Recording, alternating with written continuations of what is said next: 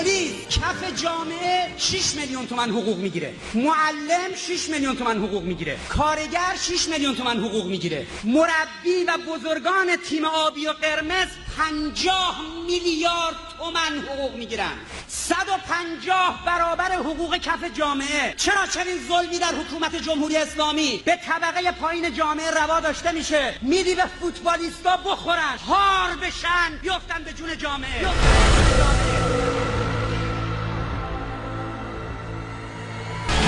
چرا در جمهوری اسلامی به مهران مدیری 9 میلیارد تومن میدید، میبریدش روی آنتن، بعد بیاد اینجوری به حیثیت همه اینا بتونه؟ چرا به لیدر تیم قرمز 44 میلیارد تومن برای 3 فصل بازی داده میشه که ایشون بلند شه زنشو بی‌حجاب کنه تو اینستاگرام به ریش همه بخنده؟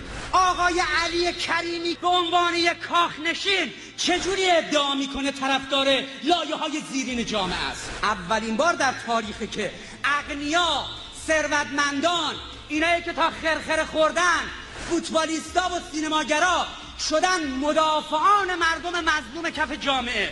لذا فوتبالیستی که شعائر دینی رو میذاره زمین، به دلایل گوناگون فساد اخلاقی دارن، فوتبالیستی که توی تیم خارجی بازی کرده، چند وقت بعد تو اون کشور دادگاه تشکیل میدن، بچه‌ای که اونجا به بار آورده نپذیرفته رو محکومش میکنن بره بچه رو به عهده بگیره. بعد اینو میکنیم الگوی جوانای مملکت.